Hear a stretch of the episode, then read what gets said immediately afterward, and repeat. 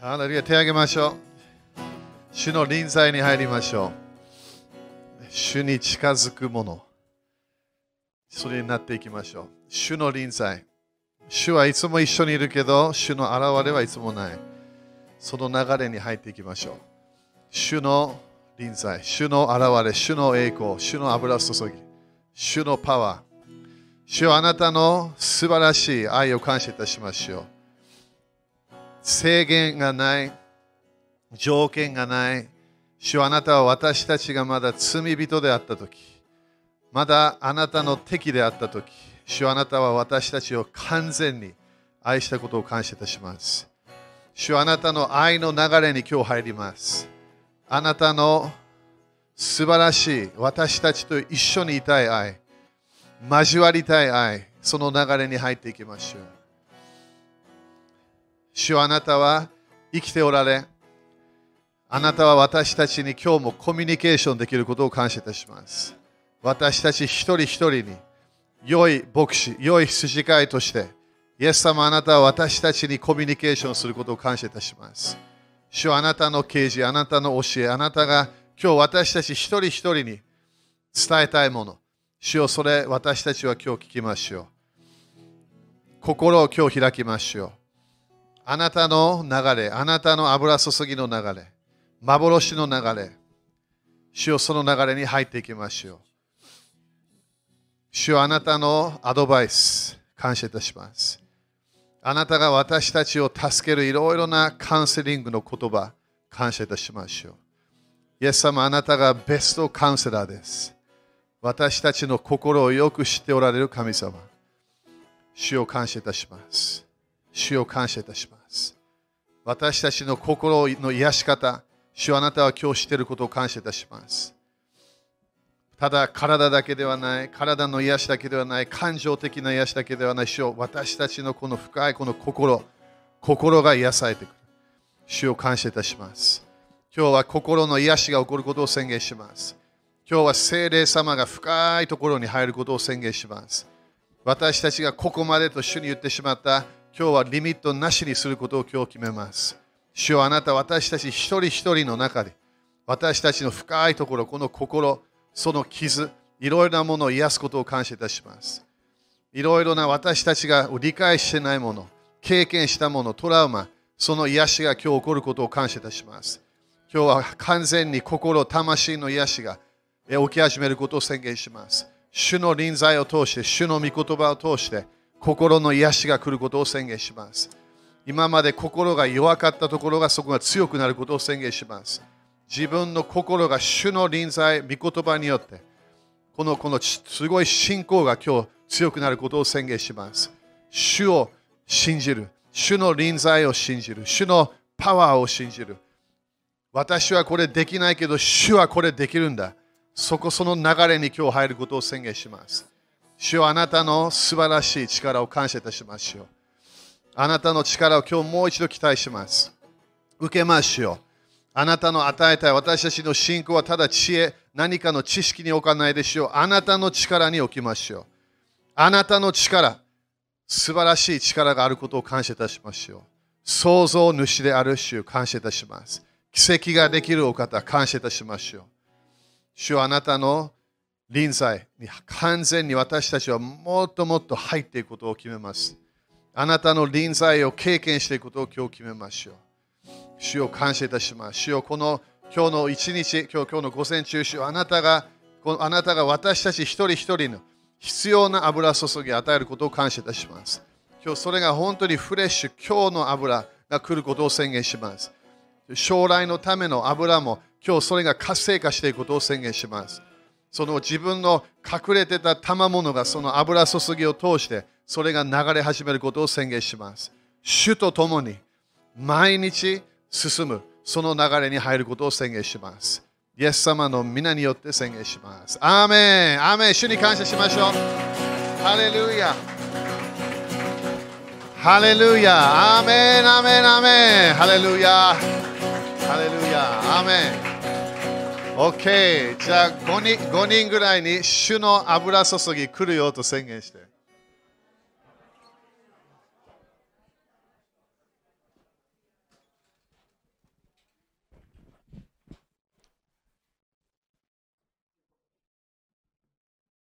ハレルヤみんな感謝ですか？感謝。OK。あのね、前これ教えたのね、ちょっとスペースがあったかもしれない。ちょっとだけ戻るね、ちょっとだけ。あの当たり前これね、あの首都的、えーセンターで、えー16時間の教えを2回やったから、すごいあの教えはあるからね、油注ぎの教え、すごい具体的な教え。これね、はっきり言って今日も、ままあ、大体1時間半ぐらいの教えなんだよね。だから、あのね、それ習っていきましょう。油注ぎは最初から最後までね、あのあるんだよね、聖書で。だからそれ私たちはそれを見ていきたい。アメン？皆さん、アメですか？アメン今日も期待してね、主は当たり前見えないけどね、主は働いてるから。それを信じ始めると人生が変わってくるの。主が働いてる。それを信じ始める。OK。じゃあ、前、いつもこれスタートするの、油注ぎは絶対人の畑一生の18いくんだよね、最初はね。えーこれを見ない見見ながら、えーね、私たちは、えーこの油注ぎは2つがあるんだよね。それも10章の3人の畑10章の38であるんだけど、まずは人の畑1章の、8節 o ここで、これイエス様が、えー忘れないでね、このこのこの人たちがいるわけね。えーそこで、えーあの命令命令はあの、ま、待ちなさい。え彼らはイエス様と、え3年間一緒にいた。彼らは神の子からメッセージを毎日聞いてたの。そしてそれだけではない、彼らは毎日神の子が、えーその、その、えー毎日、まあ、毎日ぐらいね、悪霊を追い出していた、えー癒しをしていた、そして当たり前彼らはね、イエス様が水の水の上を歩いたのも見た。だから神の子のものを見ていた、デモンストレーションを見ていた、そして弟子たちも前教えたように少しやったんだよね。イエス様は自分の油注ぎを彼らに与えた。そしてそこで彼らもいろいろな開放的なものを経験して喜びがあった。ね、イエス様あなたの名前を使った時に悪霊たちが出ていきました。これは新しい契約がスタートする前なの。だから旧約聖書でも油注ぎが何回も出てくるわけ。だからイエス様のミニストの時はまだ古い契約の流れでのあのあのやり方だったわけね。新しい契約はまだスタートしてなかったから。OK だからそのそのあのその人たちがこれを見てる、これをこれを待ってるってことね。だから理解してね、だから自分がすごい聖書をしてる、それだけじゃダメみたい。イエス様からメッセージを聞いた、それだけでもダメみたい。イエス様の奇跡を見た、それだけでも人生はダメみダメみたい。あのそしてイエス様と毎日、毎週シナゴグに行ってた、そこで教えを聞いていた。それでもそれだけでもダメみたい。た だ、このこのイエス様がここで、もうあなたたちはもう私とも3年いたからもう問題ないでしょっていうのが、それがないわけね。イエス様は何か待ちなさいっていうわけ。ということは私たちもいろんなものを信頼するわけね。聖書の知識、えー何かの奇跡。ね、えっとよくね、よく聞くんだよね。私はこの奇跡を見て信じました。奇跡は信仰を全然持ってこないの。私はあのこのような印を見ました。がんの人が癒されました。やっぱりイエス様を信じます。そこで信仰来ないわけ。奇跡、印は本当に印なの。ただ印だけ。印は本物じゃないの。言ってることはだから道路で印を見た、その印はそこで、えーのここからあのあそあそこ行くところさかこここ行かなきゃいけない。それ印だけ。そこで、あ、着いたって言わないから。印はいつもどこにいるわけ？イエス様の臨在の。みんな、アメ。それは、それを、それを理解すれば、なんで弟子たち、あてみんな待たなかったんだよ。イエス様のよみがえりも見た人たち、500人以上いたわけ。残らないわけ。イエス様の臨在を待ち望まない。主の臨在を待たない。精霊様のパワーを待たない。だから、私たちはここですぐ決めなきゃいけないのは、自分がすごい知識があっても、すごい経験があっても、すごいいろいろなね、このいろんな、えー現れを見ていった、それだけじゃダメなの。何？私たちは主の臨在が必要なの。そこから流れる何？主のパワーが来るわけ。Okay? だから一緒の発節ね。だからこの弟子たちが待ちなさいというわけね。一緒の発節。しかし精霊があなた方の上に臨むとき、えーあなたあなたあなた方は力を受けます。そしてエルサレム、ユダヤとサマリアの全土、さらに地の果てまで私の勝利だから、すべて彼らが3年間経験したもの、それは十分でなかった。そしてみんな分かるように、彼らは聖霊様がまだ中にはいなかったわけね。だから何彼らはイエス様を裏切ってしまったわけ。イエス様を知らない。ペテロでさえもイエス様を知らないと言ってしまった。でもここで彼らは待つわけ。何を？今度、主の臨在を待ち望む。だからここで忘れ忘れないでね、油注ぎはどこにあるか、主の臨在なの。Okay? それすごい大切な。主の臨在の中にパワーがあるわけ。だからここで精霊があなた方の上に臨むとき、これが主の臨在の現れ。そしてあなた方は力を。だから主の臨在を通して主の力が私たちに来るわけ。OK、アメン ?OK、これなんで大切か？主の臨在、主の臨在が自分の人生の完全に求めるものであれば、そしたら主は私たちを何？パワー、力を信頼することができるわけ。でだから、主の臨在は私たちが決めていくもの。でだから、それがヤコブ4章の8節ね。だから今日、今日いろんな箇所見るけど、あのそしてこれも当たり前聞いた人たち絶対いるから、でも、でも、あのもう一回聞いてみて。何回聞いても OK。ヤコブ4章。これ経験するまでね、はっきり言ってすごくやっていかなきゃいけないの。ヤコブ4章の、えー、8節 OK? ちょっと待ってよ。ヤコブ4章の8節ここで、えーえー、あまず6から見ようかな。神はさらに豊かな恵みを与えてくださると。それでこう言われています。神は、これこれ私たちが今毎日交わっている神様だよ。神は高ぶる者には敵対し、へりくだった者には恵みを与える。この間見たように、恵みは主の力の一つの表れなわけね。恵み、主の恵み。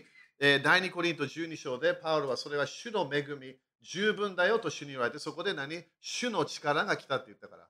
主の力。主の力は弱い時に増加するって言ったわけね。で、そして7節ね。ですから神に従い悪魔に対抗しなさい。そうすれば悪魔はあなたからあなたから逃げ去ります。すごいよね。私たちはクリスチャンとして悪魔に対抗することができる。これは主がやってくれないんだよね。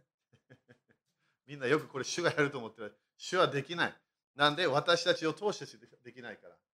悪魔は私たちが人間として権威があるわけ。天使に対して。だから人間としての権威を持ってクリスチャンになったらこれができるの。だからクリスチャンになった最初の印、イエス様何て言いましたか？私の何よって悪霊を追い出しなさい。アメでもよくクリスチャンに聞いてみて悪霊を追い出しますか？よくやってないから。なんで、主がやってくれると思ってるわけ。そうじゃないの。私たちがまだ人間だから、まだ天国に行ってないから、人間としての権威があるわけ。だから地上で私たちは悪霊を追い出さなきゃいけない。OK? アメ ?OK。そして8節神に近づきなさい。これ誰に言ってるわけ？ノンクリスチャンに言ってないわけ。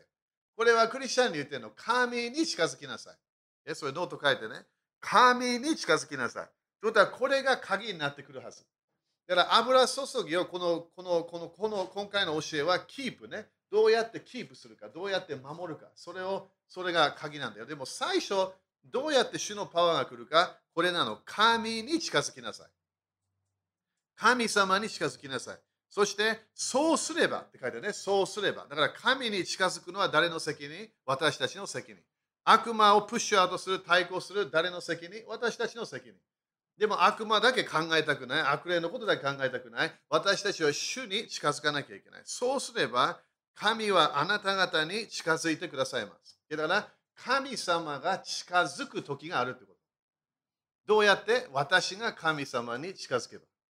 だから、主の臨在、主のパワー。だから、主の臨在を私たちはそれを経験し始めれば、そしたら今度何が起こるか、そこから主は私たちに少しずつパワーを与え始める。信頼される。なんで私たちは神の国を一番にしてるから。主の臨在を一番にしてるから。だから神様に近づけば神様は私たちに近づく。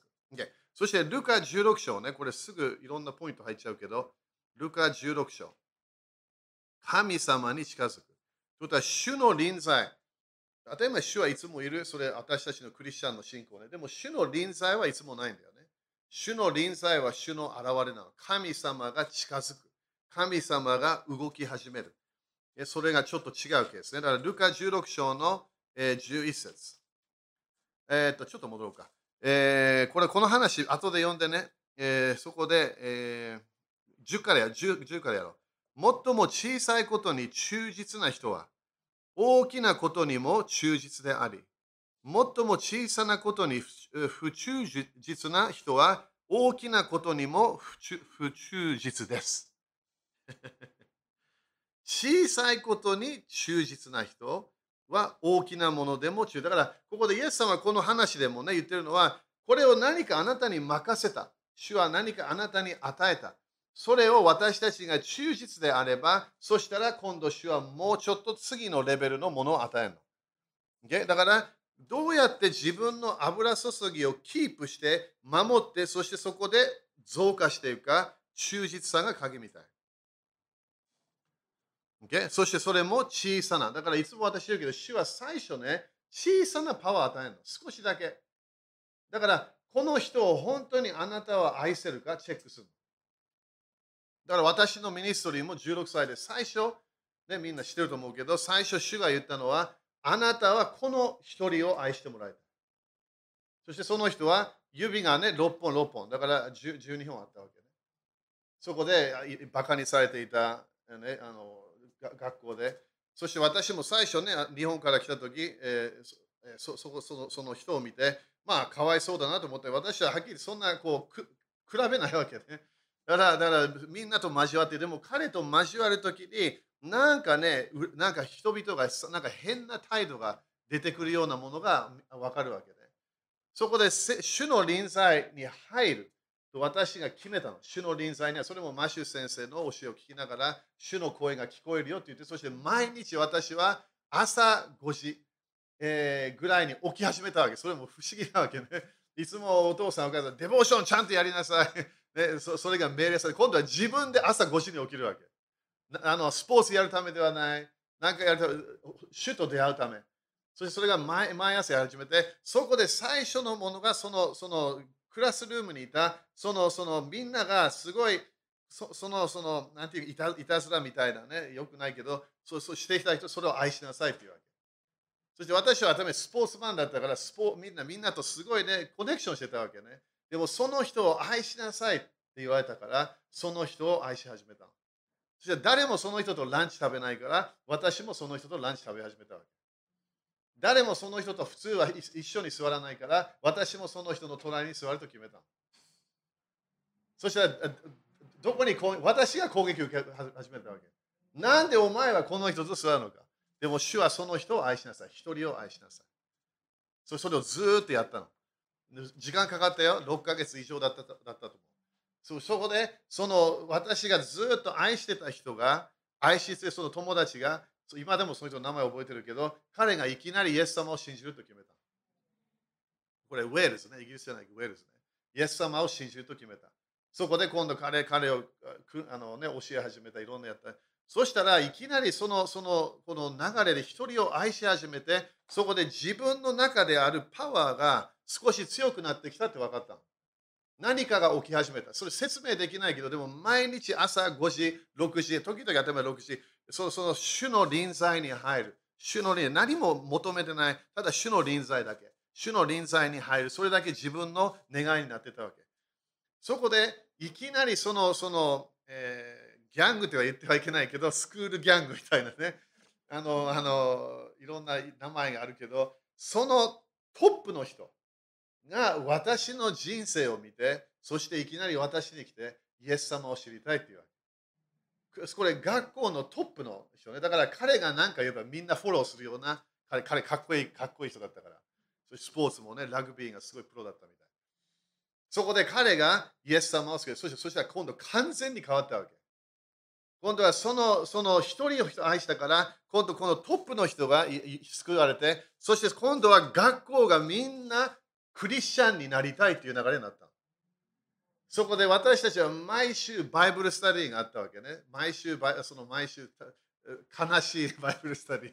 つまらない。3人だけ。3人だけで頑張るわけね。時々これ日本でもあると思う。キャンパスキャンパスで。でもあそそういうものじゃなかったんだけど、多分私たちがみんな宣教師の子供だったわけね。特に日本の。面白いね。同じ学校にいたの。そこそこそこで私たちはあのそこでランチタイムね、1週間1回だったかな。そこでもうもうもうみんなにバカに、それもバカにされながら、なななんでスポーツやらないなんでサッカーやらないなんでラグビーやらないそこで、そしてそれを、それを、そのクラス、その部屋に入ってね、3人で、そして頭祈ってたわけね。えー人々が救われるように。でもその鍵はどどうなったか、その人を私は愛せたから、主のパワーが私に落ちてきた。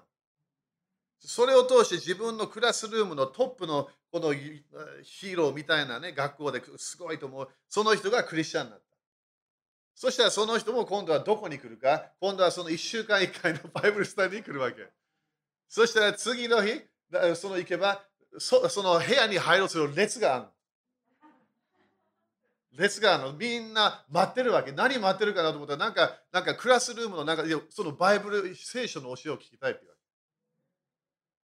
不思議だよね。だからそれなんで、主は一人を愛しなさいって言ったわけ。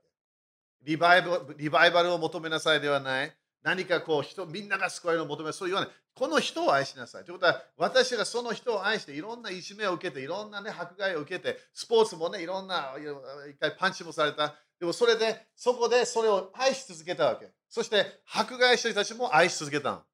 そこで打ち破りがあったの。アメ ?OK。だからこれ何て言ってるか、この、この、ここで分かるの、主は忠実さを見てるわけ。そして当たり前、神の国の流れでベストのパワーは何？愛のパワーなの。愛。愛が力があるわけ。そこで神様を愛しなさい。それ私たちの一番の命令。すべての人を愛しなさい。二番目の命令。だからそこで私がこれ経験し始めたのが、小さなもので忠実であれば、主はもうちょっとパワーを与え始める。それがその10節でそれを見たはずね。そして11節ね。ですからあなた方が不正の富に、だからここであればお金のことちょっと言ってたわけね、ここでね。不正の富に忠実でなければ、誰があなた方に誠の富を任せるでしょうか。だからみんな私たち欲しいのは何？誠の富なの。誠の富は何なのか？主のパワーなの。主の臨在から来る主のパワー。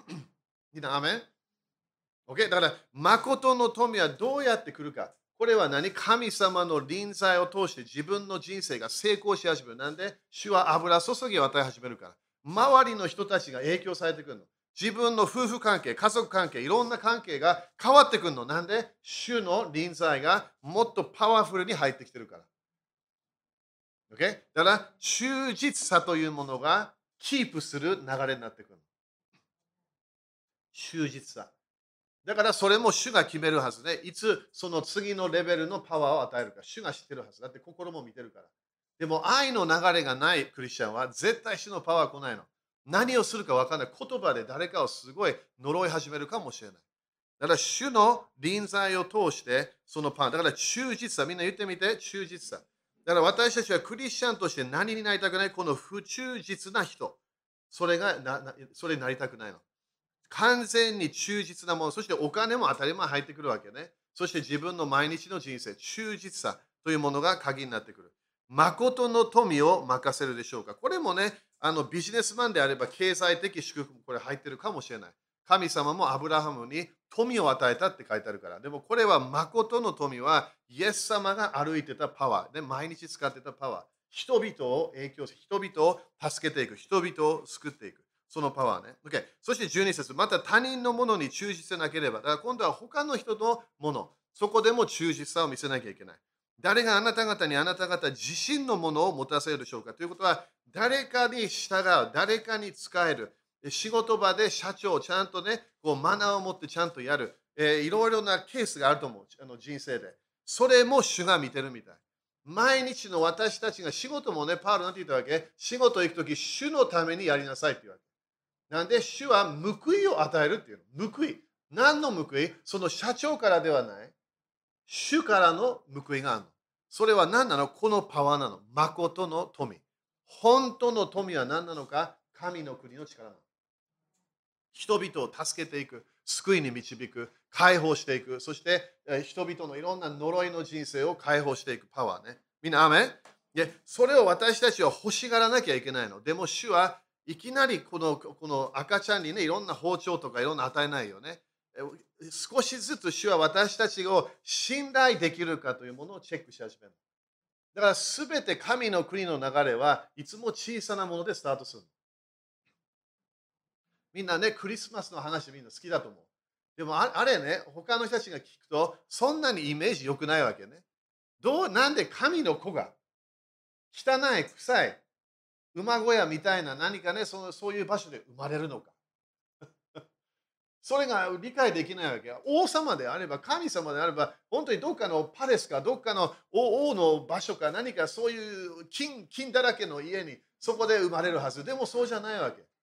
神様がどうやって生まれるわけ？赤ちゃんとして生まれる。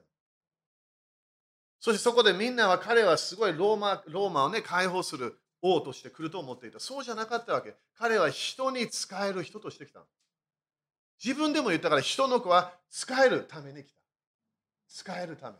人々を助けるため。そしてイエス様も最初の奇跡、まあ印って書いてあるけど、そのどどうやってなったわけ？マリアに従って動いたの。どのような神様なのこれ？どのようなお方なのか？ちゃんと理解してんの、これを。小さなもので忠実であれば、イエス様は30年かかったんだよ。そのイエス様のミニストリーを受けるまで。それもダビデの幕屋とか見れば、全部それ予言してたから。その主は使え使える流れを見せたの。マリア、お母さんに従っていた。ね、そこであの弟たち、ね弟まあ、大体弟たちからバカにされてたみたい。妹たちもいたから。そこで、イエス様はやっとその30歳の時に、その主が彼にパワーを与える時が来たの。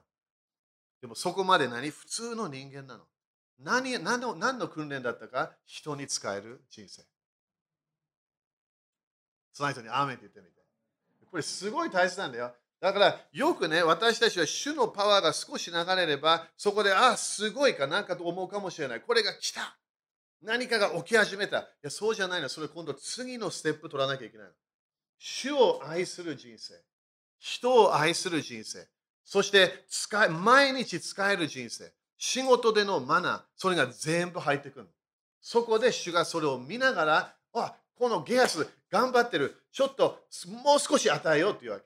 でもそのパワーを変なように使い始めれば、今度主がそれを取り始める。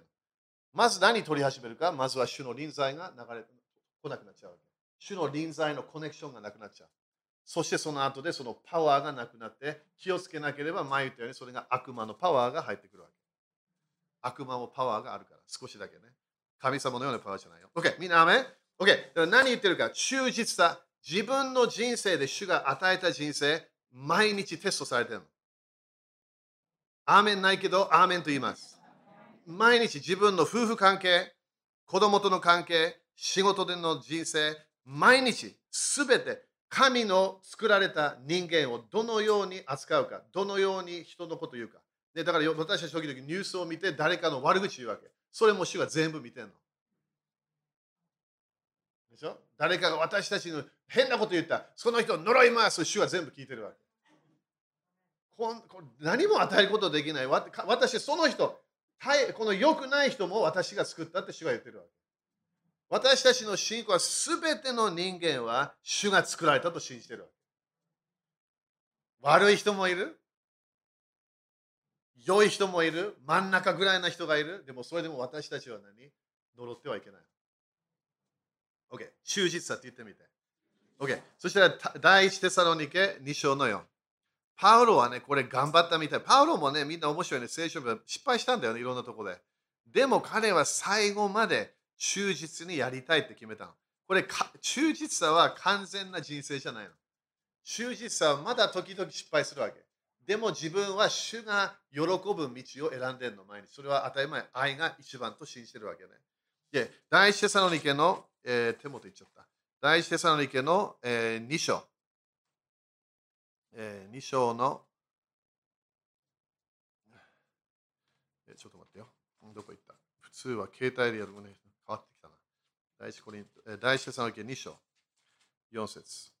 Okay? ここで、えー、これパウロね、むしろ私たちは神に認められて、それノート書いてくれる？神に認められて、何かこうこう認められたってことね。神に認め、これクリスチャンになった話じゃないよ、これは。これ、あと、その後、自分の人生のこと。神に認められて、福音を委ねられたものですから。だから、神様は、このこの私たち、これ、首都的チームのこと言ってるけど、彼らに神様は、どこかでこの首都的チームがいい方向行ってた、そこで神様は彼に、OK、あなたたちにこの福音を委ねると決めたみたい。OK? 福音ということは、あなたたちはメッセージしていいよ。あなたあなたたちがこのメッセージをちゃんとすれば、あなたにパワーを与えるよという流れね。そしてそれにふさわしく、人を喜ばせるのではなく、OK これノート書いてね、人を喜ばせる人生が一番であれば、油注ぎはすぐなくなる。愛する？当たり前。でも人を喜ばせるのいつもできないの。ね、時々、この間子供にも言ったけど、ごめんねって言ったわけ。できないよと。みんなあなたを愛さない。みんなあなたを祝福しない。ある人たちは反対、あなたの人生の反対を言うから。すごくいい人でも。でもそれを何？私たちはそれをそれも考えなくて人を喜ばせるものではない。私たちはここで、えーえー、パウロが言ったように、えー、私たちの心をお調べになる神に喜んでいただこうとして語っているのです。ごいと思わない？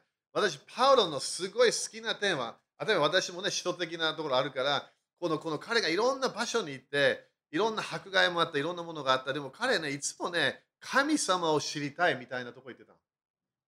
主主主とのコネクションをなくしたくない。それが彼の願い。だからここで神様は私たちの心を調べ、だから首都的チームの心を調べてるっていうわけね。そして神に喜んでいただこうとして語っているのです。Okay? だからみんなね、油注ぎ流れると、ある人たちはすごい影響される。ある人たちは影響される。はっきり言って迫害する人たちもいるから。その時決めなきゃいけない。主に喜ばせるために、主の流れ入っているのか、それとも人を喜ばせるか。決めなきゃいけない。だからパウロはユダヤ人たちからすごい攻撃を受けたわけね。彼もヒーローだったからね、そのユダヤ人の最初のサイクルの流れではパ、パリサイ人でもすごいトップの、ね、立法を完全に守っていた。熱心な人。でもイエス様はしていなかった。そこでクリスチャンたちを迫害していたパウロ。でも彼はここで、いや、私は人を喜ばせたくない。神様を喜ばせたい。ハレルヤ 私たちの心をお調べになる。ということは、この行いだけを見てない。主は何を見てるか心を見てる。みんな動機ってすごいパワーの動機。なんでそれをしたの？最初ね、このさっき言ったこのこの、えー、この友達ね愛し、愛し始めた友達、はっきり言ってね、ついてこなかったんだよね、その愛みたいなやつが。ついてこなかった。だっていろんないじめがあったね、バカにされた迫害があった。でもね、その、その、動機は良かったんだよね。ピュアだったの、動機は。でも、マインドでは時々ね、うわ、なんでこれやってるんだとか、ね、そういうものもあったわけね。だから、神様は何をチェックしてる？心の動機をチェックしてる。なんで？だから、なんで教会に行くか、動機。なんで今日もみんな来たか、動機。なんで仕事に行くか、動機。自分の心のこのこの動機を主は調べてるみたい。アメだからよく自分もね、主に言わなきゃ心をチェックしてください。私に見せてください。それも必要なの。心が時々私たちはね、ちょっと変な方向へ行ってるから。で、大してもて一章。大してもて一章の11。みんな、アメン ?OK。だからこれがね、パウロのね、言ったもの。そしてここで今度パウロが今度手もて自分の霊的息子にね、これを言うわけね。大してもって一章の11。でここで祝福に満ちた神の栄光の福音によればそうなのであって、私はその福音を委ねられたのです。委ねられた。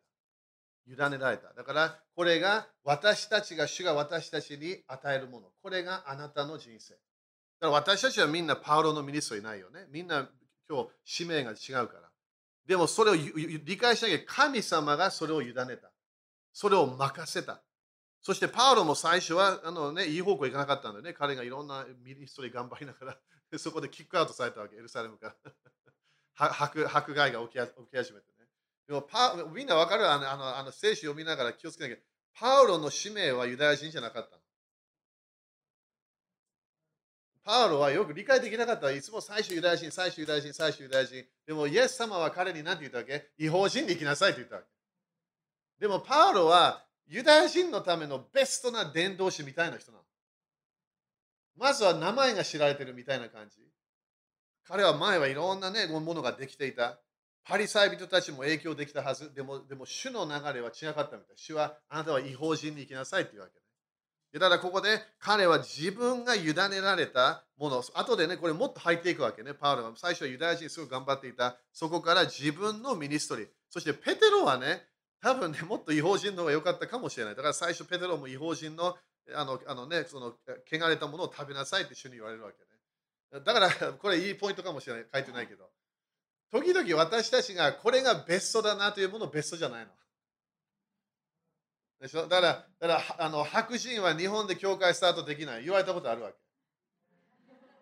そしたら OK、宣教師もね、OK、来る、いなくなる人たちもいる、問題を起こす人たちもいる、それも全部わかるけど、例えば宣教師の子供でね、日本で生まれたから。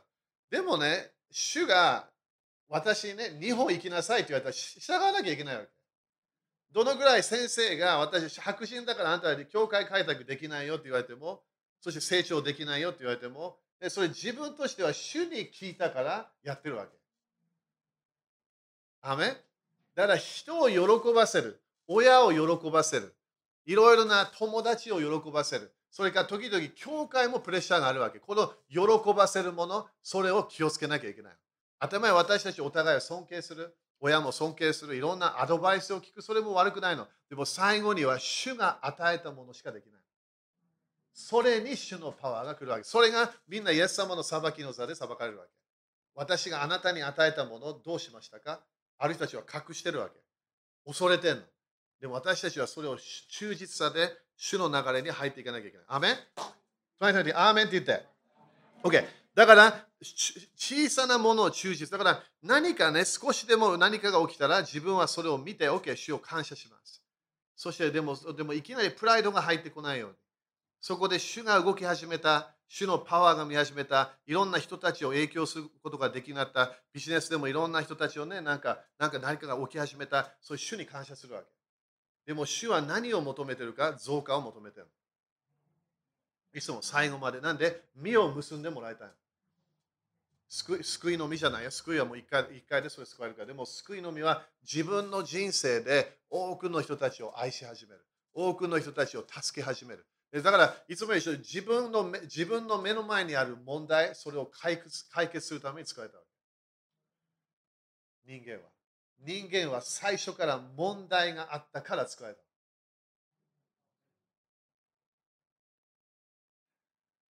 もう一回よ、もう一回。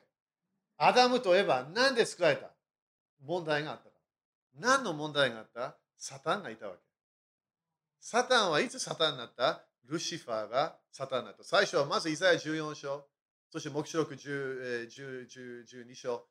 サタンはルシファーであって、多分ね、この間も黙示録の教えで 誰か質問聞いたけど、なんでタイトルが同じようなものがあるのか、ルシファーと。でもあれもどこかで主とすごいコネクションしてたトップの天使の可能性があるわけ。イザヤ14章、エゼキエル28章を見れば。だからそこでサタンはそこでそのそのパワーがあった、ね、権威があった。でもそれ私たちはすごく理解しなきゃいけないのが、そこで何かが問題があった。だからエデンの園で誰が最初現れるかサタンが現れる。永遠、そのその書いてあるその黙示録でも人を騙す蛇が現れるわけ。そこででも最初アダムとエヴァンが言われた何て言われたわけ？支配しなさい。この地を支配しなさい。マネージしなさい。ということは最初から霊的バトルがあったってこと。アメン。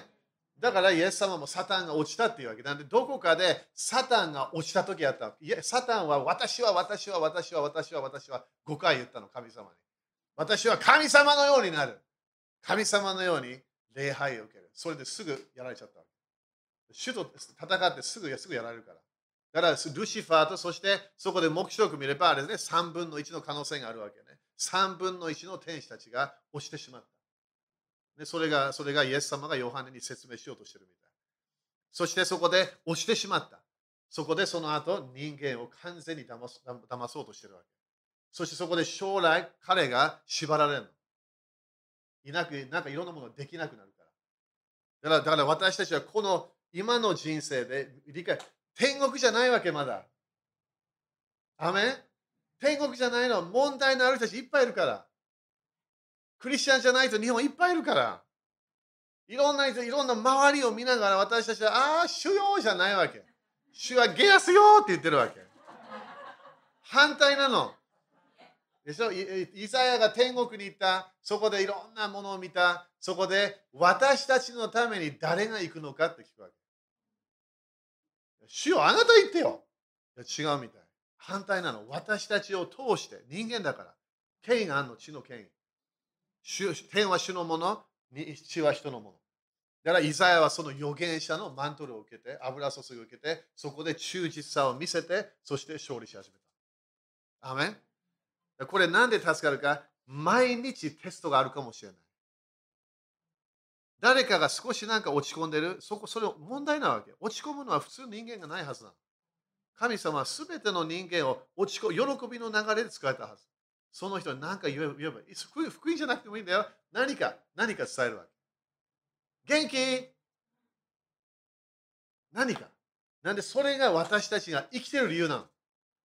自分が救いで終わったんであれば、救いの時にすぐ命取られて天国行ったはず。よく言うから、クリスチャン、私の使命は天国に行くんですよって言うから。天国行くためです。違うの。まだ生きてるということは、まだ主の皆を褒めたたえなきゃいけない。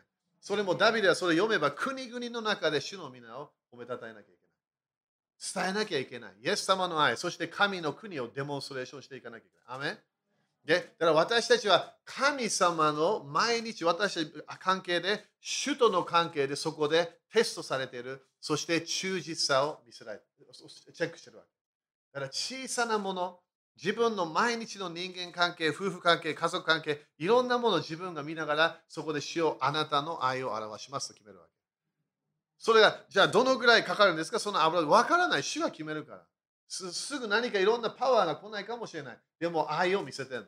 従う人生を見せてるわけ。平安の人生、そして喜びの人生を主に見せてるから、どこかで主のパワーが来るから。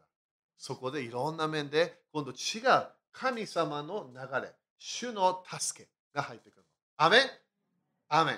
じゃあ、休憩取りましょう。10分ぐらいね。じゃあ12時10分。アメン ?OK、これ考えながらね、休憩。